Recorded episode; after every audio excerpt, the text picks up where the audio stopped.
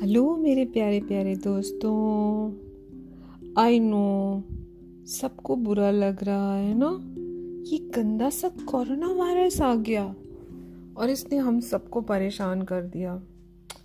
बड़े लोग भी परेशान है और बच्चे भी परेशान है बेचारे। लेकिन एक बात बता, मुझे ना एक बात याद आई और उस बात से एक कहानी भी याद आई।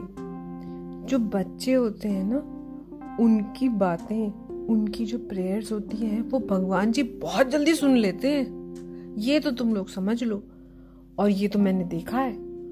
और इससे जुड़ी हुई एक कहानी भी है। और ये कहानी बहुत स्पेशल कहानी है। ये कहानी दो वजह से स्पेशल है। एक तो इसमें एक प्यारी सी, छोटी सी लड़की की प्रेयर्स का असर है। वो तुम्हें देखने को मिलेगा। और दूसरी स्पेशल बात इसकी ये है कि एक थे डॉक्टर जाकिर हुसैन। वो हमारे कंट्री के थर्ड प्रेसिडेंट थे। उन्होंने लिखी है कहानी। और ये कहानी मुझे बहुत ज़्यादा पसंद है, बहुत ज़्यादा पसंद है। और ये कहानी मैं आज आपके साथ शेयर करने वाली हूँ। और जब हम ये कहानी पूरी सुन लेंगे, उसके बाद हम भी वही करेंगे जो इस कहानी में एक छोटी सी बच्ची ने किया था। उस बच्ची का नाम है सईदा और इस कहानी का नाम है सईदा की अम्मा। हम्म तो भाई सुनो, सईदा की अम्मा बहुत दिनों से बीमार थी। बुखार, खांसी, कभी हाथ पाँव में दर्द, कभी पेट में, कभी पीठ में। और बहुत दिनों तक हकीमों का इलाज होता रहा। हकीम होते हैं ना, जो ऐसी जड़ी बूटी दे देते हैं। किसी न किसी चीज़ से फ़ायदा तो ज़रूर होता था, लेकिन बीमारी का सिलसिला था कि चलता ही जा रहा था। माँ, अम्मा बहुत कमज़ोर भी हो गई थी। गर्मी अच्छी खासी थी, लेकिन जिस हकीम का इलाज चल रहा था, वो हवा से बड़ा डरते थे। इसलिए सब खिड़कियाँ और दरवाजे बंद रखने के लिए कह दिया था।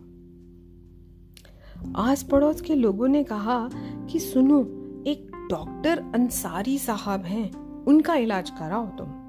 माना कि उनकी फ़ीस थोड़ी ज़्यादा है और जो दवाइयाँ लिखते हैं वो भी महँगी होती हैं, लेकिन भाई, जान है तो जहान है, जल्दी ठीक हो जाओगी।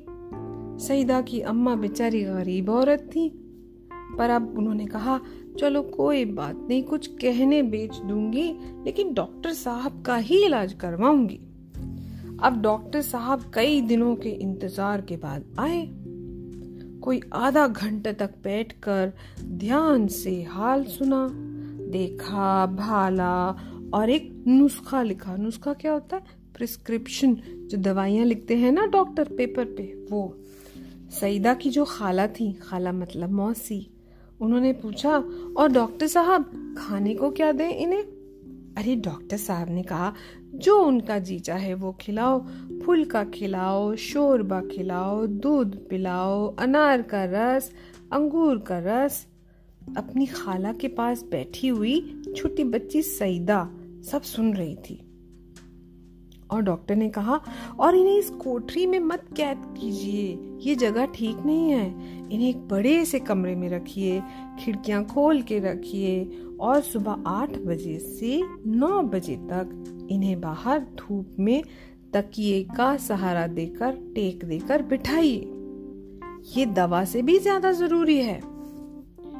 आस पड़ोस की न जाने कितनी बुढ़िया हर वक्त उनके कमरे में बैठी रहती थी। कोई कहता हम्म, ये मुए डॉक्टर क्या जाने? हवा में बैठने को कह गए हैं। दूसरी कहती आ इतनी खांसी आ रही है और कह रहे हैं, दरवाज़ा खुला रखो, बुखार आता है और कह रहे हैं, धूप में बिठाओ। अब सईदा की जो अम्मा थी ना, उनको ये बहस बिल्कुल अच्छी नहीं लगती थी। जो लोग आसपास के, जो डॉक्टर के उसके, उनके फन के हिसाब में, उनके एक्सपर्टीज के बारे में जो बात करते थे ना, वो बात सईदा की अम्मा को बिल्कुल अच्छी नहीं लगती थी। आखिर सईदा की अम्मा से अब रहा नहीं गया उन्होंने करवट ली और बेचारी वीक थी, लेकिन कहा, देखो, अब चाहे जो हो डॉक्टर साहब ने जो कहा है, मैं तो वही करूँगी। अपनी बहन से उन्होंने कहा, बहन, अब तुम बड़े कमरे में मेरा बिस्तरा लगा दो। और सुबह से धूप में एक चारपाई बिछा दिया करो। उनकी जो बहन थी, सईदा की खाला, उन्होंने दौड़कर बड़े कमरे की सफ़ाई की और शाम तक उसमें साफ़ सुथरा बिस्तर लगा दिया। खिड़कियाँ और दरवाजे खुले रहे। सईदा की अम्मा को खूब नींद आई उस कमरे में और सुबह उठी तो तबीयत थोड़ी हल्की हल्की सी महसूस हो रही थी। अब आठ बजे का इंतज़ार शुरू हो गया। लेकिन भैया, क्या बताएँ? साढ़े सात बजे से ही सारे आसमान में बादल छा गए और सारे दिन धूप नहीं निकली। हाय, सब उदास हो गए। सईदा की माँ ने ठंडी सांस लेकर कहा, या अल्लाह, अगर धूप नहीं निकलेगी तो मैं अच्छी कैसे होंगी मैं ठीक कैसे होंगी अब सईदा भी जो खाट की पट्टी थी, उसके पास अपनी गुड़िया को लेकर खड़ी हुई ये बातें सुन रही थी। उसको बुरा लग रहा था ना, अम्मी बीमार थी। उस दिन शाम को धूप निकली तो सईदा दौड़कर आँगन में गई और बरामदे से चिल्लाई, अम्मा अम्मा, देखो धूप निकली। सबको बड़ी हैरानी हुई, देखो जरा, छोटी सी बच्ची है और इतना ध्यान रख रही है। मगर शाम हो गई थी, इसलिए उन्होंने चारपाई नहीं निकाली। सईदा आँगन में खेलने लगी, लेकिन थोड़ी देर में अपनी गुड़िया वहीं ज़मीन पर रख के मिट्टी पर ही लेट गई। उदास थी ना, मम्मी भी ठीक नहीं थी और ऊपर से धूप भी नहीं निकली। अब हुआ यूँ कि सूरज डूबने का टाइम आ गया था। सामने एक आम का पेड़ था, जिसकी ऊँची चोटी पर जो ऊँची ब्रांचेस थी ना, उस पे सूरज की किरणें ना खेल रही थी। अब सईदा की नज़र उस चोटी पर जमी हुई थी, वो ऐसे बैठे बैठे लेटे लेटे सोच रही थी। पता है क्या? एक ज़ुबान होती है, एक लैंग्वेज होती है, जिसे बड़े लोग ना तो सुनते हैं और ना ही समझ पाते हैं। लेकिन जो बच्चे होते हैं ना, वो उसे खूब समझते हैं और आपस में पेड़ों से, फूलों से, जानवरों से, सूरज से, चाँद और तारों से। बल्कि कभी कभी लोग कहते हैं कि भगवान तक से बातें कर लेते हैं बच्चे। उसी जबान में, उसी लैंग्वेज में सईदा ने सूरज की उस किरण से, जो सबसे आखिर तक आम की ऊपर वाली ब्रांच पर खेल रही थी, बहुत सारी बातें की। सईदा ने उस किरण से बहुत सारी बातें की और कहा, बहन, कल सुबह ज़रूर आना तुम। अम्मा के लिए धूप कर देना, नहीं तो अम्मा अच्छी कैसे होंगी? उस किरण ने सईदा से वादा किया प्रॉमिस किया, मैं ज़रूर आऊँगी तो उदास मत हो।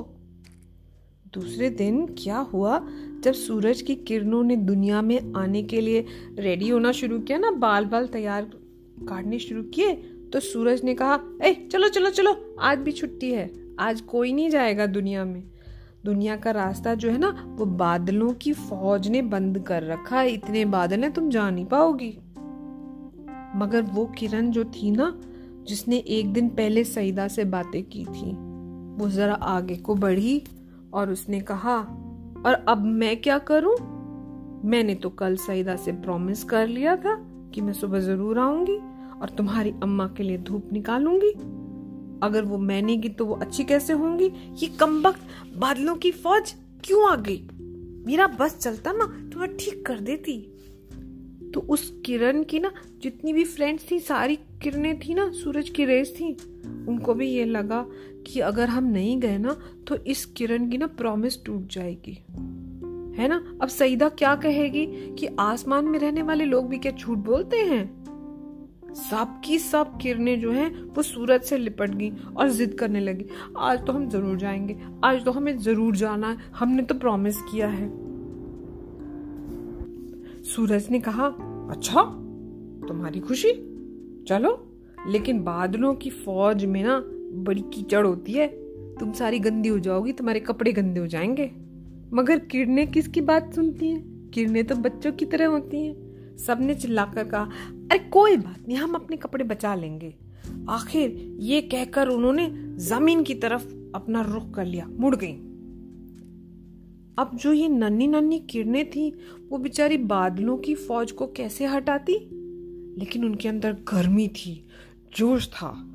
एक जगह बादलों की फौज के एक टुकड़े पर बड़ी देर तक चमकती रही, बड़ी देर तक चमकती रही। तो भैया वो बादल भी डर के हट गए वहाँ से। और किरणों को नीचे आने का रास्ता मिल गया। और देखते देखते ये सारी किरणें दुनिया में पहुँच गई, हमारी दुनिया में, इंसानों की दुनिया में। और सीधी सईदा की अम्मा के आँगन में उतर गई। सईदा सुबह से बादलों को देख रही थी और उदास बैठी थी। किसी से कुछ कहती तो नहीं थी, लेकिन उदास थी। अब जो किरणों की सवारी पहुँची तो उसका चेहरा खिल गया और वो ज़ोर से चिल्लाई, अम्मा अम्मा, देखो, धूप निकली! बच्ची की उस बात से अम्मा का, अम्मा के ऊपर बड़ा असर पड़ा और उनकी आँखों में प्यार के आँसू आ गए। सोचने लगी, देखो, मेरी बेटी मेरा कितना ख्याल करती है। सईदा की खाला ने जल्दी से आँगन में हर सिंगार के पेड़ के पास धूप में चारपाई डाल दी। हर सिंगार का पेड़ बहुत सुंदर होता है, बहुत सुंदर होता है। और उसके छोटे छोटे फूल होते हैं छोटे छोटे स्टार्स के जैसे फूल होते हैं। और उसी के नीचे धूप में चारपाई डाल दी। सईदा की अम्मा एक घंटे तक धूप में बैठी रही। महीनों के बाद छोटे से बंद कमरे से निकलकर धूप और ताजी हवा में बाहर आई थी। इसलिए अच्छा लग रहा था और ऐसा लग रहा था जैसे नई दुनिया में आ गई। चेहरा तो पीला पड़ गया था बीमारी से, लेकिन उदास नहीं थी वो। आँखों में जैसे नई रोशनी आ गई थी। सईदा भी बहुत खुश थी। अम्मा ने उसे गोद में उठा लिया और खूब प्यार किया, खूब प्यार किया, खूब प्यार किया। हवा के झोंकों से उस वक्त हर सिंगार के बहुत सारे फूल सईदा की अम्मा की गोदी में गिर गए। फूल भी खुश थे, पेड़ भी खुश थे। दीवार पर जो चिड़िया बैठी थी उसने भी खुशी का एक गाना गाया, चू चू चू। वो भी खुश थी। उस दिन से सईदा की अम्मा की तबीयत अच्छी होने लगी, ठीक होने लगी और अब वो बिल्कुल ठीक हो गई है। अब बात यह है कि क्या बात काम आई? सोचो, काम आई सईदा की प्रेयर। सईदा ने जो सूरज की किरणों से कहा था ना वो किसी ने नहीं सुना था। लेकिन सूरज की किरणों ने सुन लिया था। तो अगर बच्चे चाहें और सच्ची में चाहें तो वो भगवान जी के पास अपनी प्रेयर्स को भेज सकते हैं। भाई, ये समझ लो, इस कहानी से ये प्रूव हो जाता है।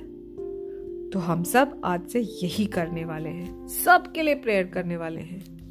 अरे, और कहानी तो खत्म हुई। तो कहानी हो गई खत्म, और पैसा हो गया हजम।